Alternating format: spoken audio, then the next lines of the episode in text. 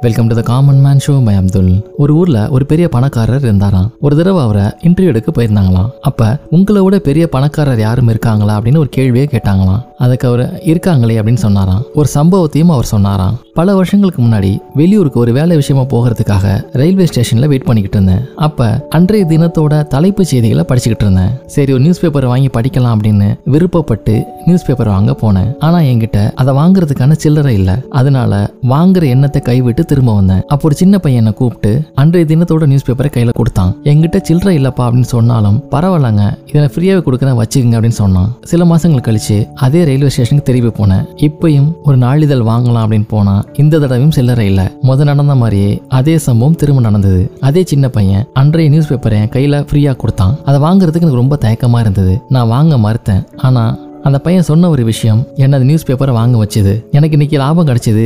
அதுல இருந்து தான் உங்களுக்கு ஃப்ரீயா அந்த நியூஸ் பேப்பரை கொடுக்குறேன் அப்படின்னு சொல்லி கொடுத்தான். இது நடந்த சில வருஷங்கள் கழிச்சு நான் ஒரு பெரிய பணக்காரனா ஆயிட்டேன். எனக்கு நியூஸ் பேப்பர் ஃப்ரீயா கொடுத்த பையனை பார்க்கணும் அப்படிங்கிற ஆர்வம் ஏற்பட்டுச்சு. ரொம்ப நாளா தேடி அந்த பையன் இருக்க இடத்தையும் கண்டுபிடிச்சேன். அந்த பையனை சந்திச்சு என்ன உனக்கு ஞாபகம் இருக்கா? பல வருஷங்களுக்கு முன்னாடி எனக்கு நீ ரெண்டு தடவை ஃப்ரீயா நியூஸ் பேப்பர் கொடுத்துருக்க அப்படின்னு சொன்னேன். அதுக்கு அந்த பையன் சொன்னான் ஓ உங்க நல்லா நினைவு இருக்கு. இப்போ நீங்க உலக அளவில் பெரிய பணக்காரர் ஆயிட்டீங்க. அந்த விஷயமும் எனக்கு தெரியும் அப்படின்னு சொன்னான். இப்போ நான் அந்த பையன்கிட்ட நீ என்னென்ன ஆசைப்படுறியோ அதெல்லாம் என்னால் இப்போ வாங்கி தர முடியும். உனக்கு என்ன வேணும்னு கேளு நான் வாங்கி தரேன் அப்படின்னு சொன்னேன். அதுக்கு அந்த பையன் சொன்னான் நான் பல வருஷங்கள் முன்னாடி உங்களுக்கு ரெண்டு நியூஸ் பேப்பர் ஃப்ரீயாக கொடுத்ததுக்காக அதுக்கு கைமாறா இன்னைக்கு எனக்கு எது வேணாலும் வாங்கி தரேன் அப்படின்னு சொல்றீங்க.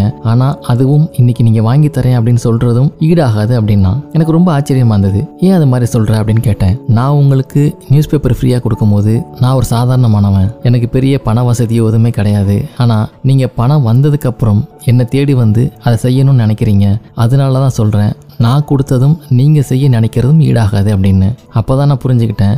என்னைய விட பெரிய பணக்காரன் அந்த சிறுவன் தான் அப்படின்னு. ஏன்னா ஒருத்தருக்கு கொடுக்கறதுக்கு நம்ம பெரிய பணக்காரனா இருக்கணும் அப்படின்னும் இல்லை பணக்காரனா ஆகிற வரைக்கும் வெயிட் பண்ணணும் அப்படின்னும் அவசியம் கிடையாது. ஒருத்தருக்கு ஹெல்ப் பண்ணும் அப்படின்னு நினைச்சோம்னா அதுக்கு நேரம் காலம் ஏழை பணக்காரன் இந்த எந்த பாகுபாடுமே இல்லை.